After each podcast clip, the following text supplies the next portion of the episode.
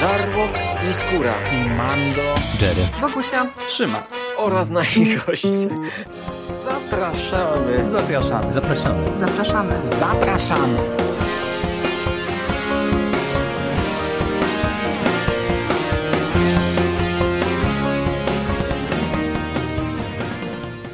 Cześć, z tej strony Michał Rakowicz, czyli Jerry i zapraszam Was na y, pewnie jeden z ostatnich podcastów, o ile nie ostatni, na długie, długie miesiące y, z serii podcastów o Hellboyu. Niedawno e, omawiałem dla Was e, Hellboya w piekle, no niedawno, relatywne to bardzo.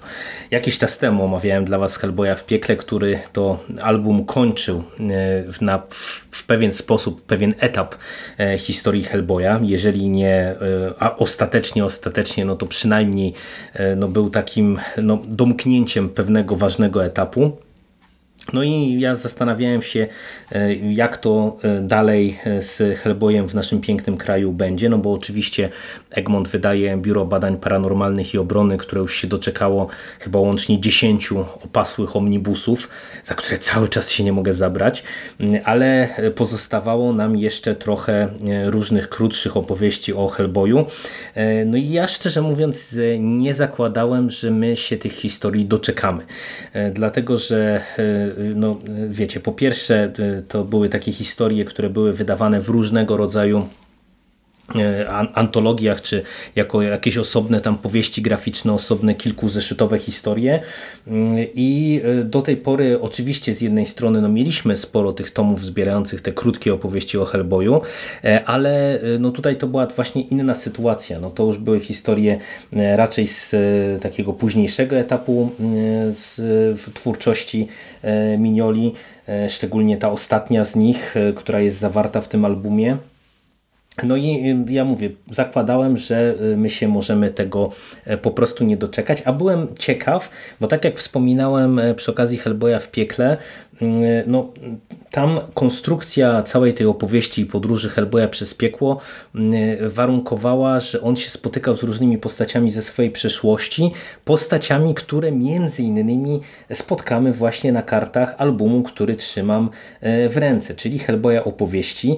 I z tego już tylko e, powodu ja uważam, że to jest świetny ruch e, Egmontu i naprawdę należy się im szacunek i ode mnie duże brawa, że się po prostu zdecydowali zdecydowali na domknięcie niemalże no, do, do ostatniej opowieści o Hellboyu, e, całej tej historii piekielnego chłopca. Bo po prostu no, wydaje mi się, że w tej chwili, y, jeżeli sięgniemy właśnie po te wszystkie sześć tomów Hellboya w piekle i Hellboya opowieści, no to mamy no, najbardziej kompletny przegląd opowieści o Hellboyu. E, oczywiście wyłączając te wszystkie serie poboczne i komiksy poboczne z Mignolaverse. E, no ale tak, dużo, dużo gadam o tym e, komiksie, że się zdziwiłem, że się ukazał, ale z czym tak naprawdę mamy tutaj do czynienia? E, mamy tutaj kilka dłuższych historii, czy w zasadzie dwie dłuższe opowieści oraz cały dłuższy segment o Hellboyu w Meksyku. E, na pierwszy rzut e, idzie Cyrk o północy e, ze scenariuszem Mignoli, z rysunkami Duncana Fegredo i z kolorami Dave'a Stewarda. I to jest pierwsza z tych trzech dłuższych opowieści. E, jak tutaj sam Mignola pisze, e, historia jest dedykowana Kolodiemu, e, czyli autorowi Pinokia oczywiście i to jest jedna z historii o Hellboyu dziecku, o Hellboyu młodocianym, który wyrywa się gdzieś tam z biura badań paranormalnych i obrony, aby no, udać się na jakąś tam wycieczkę, e, trochę wyrwać się spod kurateli e, agentów i e, trochę pożyć sobie, przeżyć jakąś przygodę. W trakcie tej ucieczki natrafia na plakat zachęcający go do wizyty w cyrku. Zaprasza go ten plakat na jakieś cyrkowe, niesamowite widowisko. Oczywiście Hellboy jako dziecko jest zaintrygowany i trafia właśnie do jakiegoś takiego widmowego, nietypowego cyrku, co doprowadza no, do e, pewnych reperkusji. I powiem Wam tak, to jest fajna historia, która sobie nieźle pogrywa z mm, oczekiwaniami nas, czytelników i dopisuje E, czy żongluje jakby mitologią Hellboya, właśnie tym e, motywem, który przez wiele, wiele e, albumów i komiksów nam towarzyszył, czyli tej odpowiedzialności Hellboya za zagładę, tego jego piekielnego pochodzenia itd., tak itd. Tak I to jest Przede wszystkim też bardzo ciekawy komiks ze względu na to, że tak jak wspomniałem, tutaj za rysunki odpowiada jedna osoba, czyli Duncan Fegredo, e, człowiek, który z Mignolą na tym ostatnim etapie Hellboya współpracował regularnie i to było dla mnie niesamowite, bo ten komiks jest bardzo wyraźnie podzielony stylistycznie pod kątem rysunków na e, dwa segmenty. Mamy takie bardziej standardowe Hellboyowe rysunki i mamy rysunki taki, takie prawie że realistyczne, e, zupełnie inaczej kolorowane, takie oniryczne, tam gdzie wchodzimy właśnie do tego cyrku, spotykamy postacie z cyrku. Te ilustracje robią naprawdę niesamowite wrażenie. I to jest bardzo fajna, ciekawa, e, sympatyczna historyjka dla wszystkich fanów Hellboya. E, myślę, że coś intrygującego. Solidna porcja rozrywki z naprawdę przepięknymi momentami, e, rysunkami. Także no, dobre otwarcie albumu. Później dostajemy kilka komiksów z właśnie wydanych czy zebranych w cyklu Hellboy w Meksyku. E, my pierwszą z tych historii już mogliśmy poznać. Ona była zebrana w jednym z wcześniejszych tomów, e, które właśnie serwowały nam e, opowiadania z uniwersum Hellboya. Także o samym Hellboyu w Meksyku ja tutaj mówić nie będę. To jest historia no, dosyć krótka, ale no, której reperkusje też będziemy śledzić, śledzić w innych komiksach z tej serii. Dwa kolejne komiksy, czyli Hellboy kontra Aztecka Mumia oraz Hellboy się żeni, to są komiksy krótkie. Hellboy kontra Aztecka Mumia to jest bardzo krótka opowieść, dokładnie w tytule jest zawarte, z czym mamy tutaj do czynienia. Dla mnie no taka po prostu od historyjka jedna z dziesiątek, które widzieliśmy w Hellboyu, po prostu spotyka się z pewną z pewnym e, potworem. E, o, o, tyle jest to interesująca historia, że to jest jedna, jeden z niewielu komiksów w tym albumie, który jest e, narysowany również przez Mignole, więc jeżeli lubicie styl Majka, no to, to powinniście być tym bardziej zainteresowani. Hellboy się żeni z rysunkami Mika McMahona, to jest jedna z tych historii, e, które ja sobie życzyłem przeczytać po przeczytaniu Hellboya w piekle. No bo tutaj właśnie dowiadujemy się, jak do tego doszło, że Hellboy mm, e, poślubił pewną demonicę e, i jakie były reperkusje tej historii. Fajna historia, dobrze narysowana i mogę potwierdzić to, co powiedziałem na etapie Hellboya w piekle. Fajnie, moim zdaniem, znać tę opowieść jako właśnie uzupełnienie tamtego wątku, tak żeby mieć kontekst. To, to nie jest długa historia, to nie jest tak, że, że tutaj bez niej tam bardzo się coś traci, ale ja lubię e, znać kontekst sytuacji, szczególnie jeżeli właśnie tutaj autor, tak jak było w Hellboy w piekle, wprost nam sugeruje, że pewne wydarzenia z innego komiksu są ważne dla opowieści. E, Trumniarz e, ze scenariuszem Minioli z rysunkami Fabio Muna i Gabriela Ba. Podzielony, historia podzielona na tak naprawdę dwa rozdziały. Powiem Wam, że to jest jedna z tych historii, z którą ja mam problem. Ona mi się podoba rysunkowo. Tutaj e, Miniola wykorzystuje pewne mm, e, motywy z tego meksykańskiego e, folkloru, właśnie postać tytułowego trumniarza E, ale mam wrażenie, że scenariuszowo coś tu nie pykło. E, w tym sensie, że ta historia jest na swój sposób dziwaczna, absurdalna momentami e, i mam problem z taką przyczynowo-skutkowością, przyczynowo-skutkowością, tak? No okej, okay, już powiedziałem, to niech tak zostanie, e, całej tej opowieści. Nie do końca mi wynikają te wydarzenia jedne z drugich e, i to jest taka, mówię, no bardziej mam wrażenie humorystyczna, e, czy oparta na czarnym humorze historyjka, taki przerywnik, niżli pełnoprawna jakaś tam interesująca opowieść. Na, y, po tych y, krótszych historiach dostajemy y, dłuższą opowieść ponownie, drugą z trzech długich historii, Dom żywych trupów, z, ze scenariuszem Majka Mignoli, z rysunkami Richarda Corbena, którego jak wiecie ja nie jestem fanem. No co poradzić, no ja naprawdę e, nie przepadam za rysunkami Corbena. On w niektórych opowieściach o Hellboyu się sprawdzał całkiem nieźle.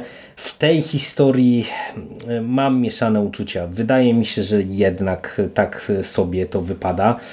E, no ale no, no cóż, no to nie jest pierwszy raz, kiedy spotykamy tego autora. Akurat w komiksach o Hellboyu już zdążyłem jakoś tam przywyknąć, chociaż nigdy go nie polubię, bo to kompletnie nie moja bajka. E, no i tutaj e, dostajemy kolejną opowieść właśnie z Meksyku e, i będziemy śledzić losy Hellboya, który między innymi będzie musiał się zmierzyć jako luchador z pewnym potworem. Jak się okazuje, będzie to monstrum Frankensteina.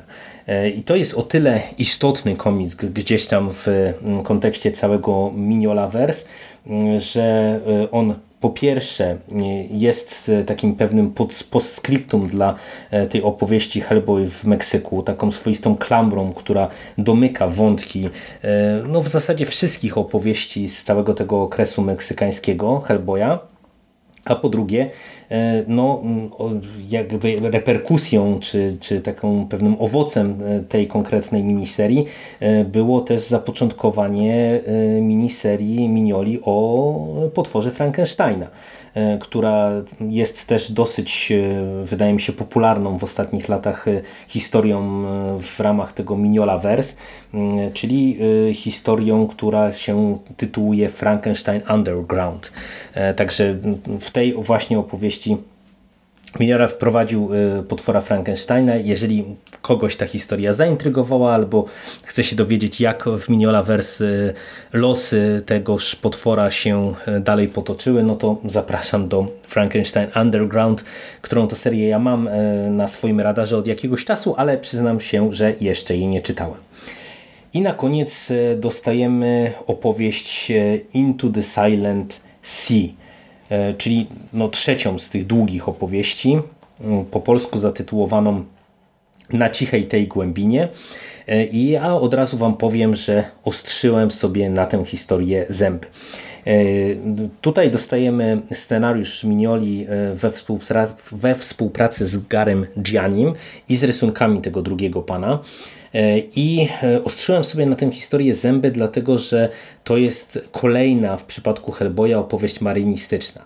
A e, do tej pory to się w zasadzie zawsze udawało. Mam wrażenie, że Mignola dobrze się czuje w tych opowieściach marynistycznych. On często właśnie jako swoich takich też mistrzów przywołuje właśnie mm, twórców tej klasycznej literatury grozy, mm, kojarzonych właśnie z mm, takimi morskimi opowieściami jak chociażby e, Hodgson.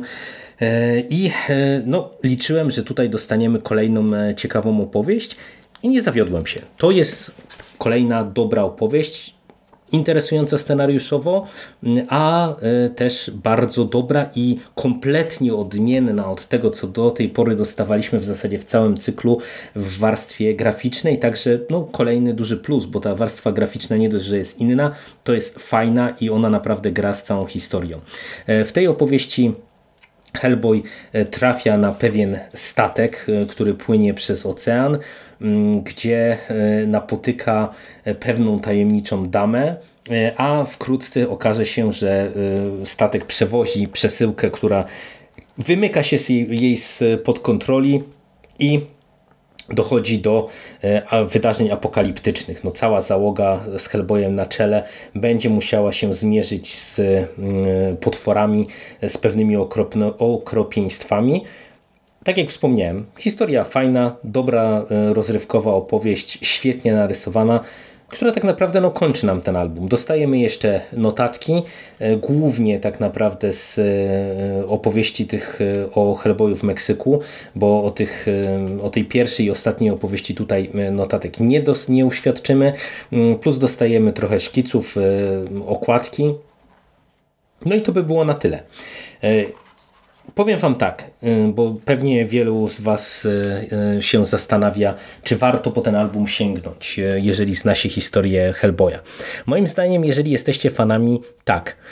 To są ciekawe opowieści, to jest więcej piekielnego chłopca w takim właśnie bardziej klasycznym wydaniu, gdzie Miniola bawi się mm, jakimiś tam legendami, motywami, tropami, które świetnie fani literatury, literatury grozy tej bardziej klasycznej będą e, wyczuwali. E, do tego te opowieści, e, chociażby tak jak wspomniałem o domie żywych trupów, czy o e, Hellboy się żeni. To są opowieści, które są dosyć istotne w kontekście całego e, Miniolaverse, e, bo no, albo dają początek jakimś innym cyklom, albo nadają kontekst wydarzeniom, które już mogliśmy z naszej perspektywy śledzić.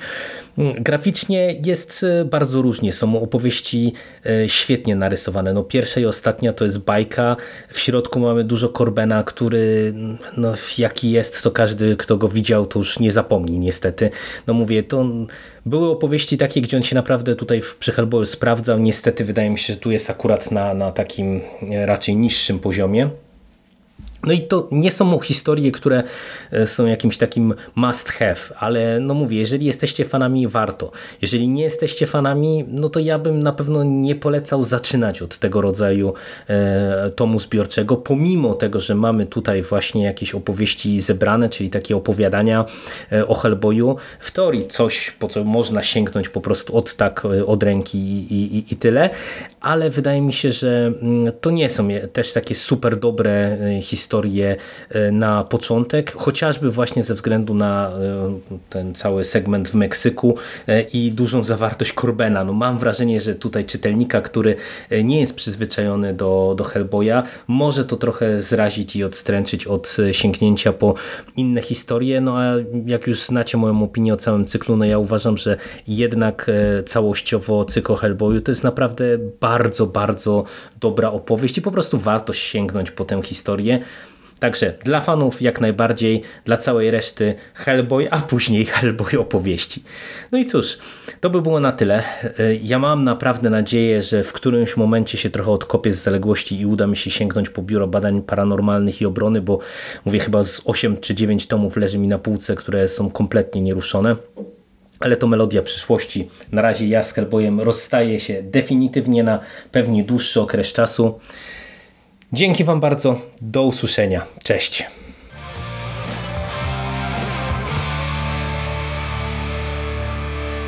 You finished? That's it, man. game over, man. It's game over. What the fuck are we gonna do now? What are we gonna do? It's over. Nothing is over. Nothing. You just don't turn it off.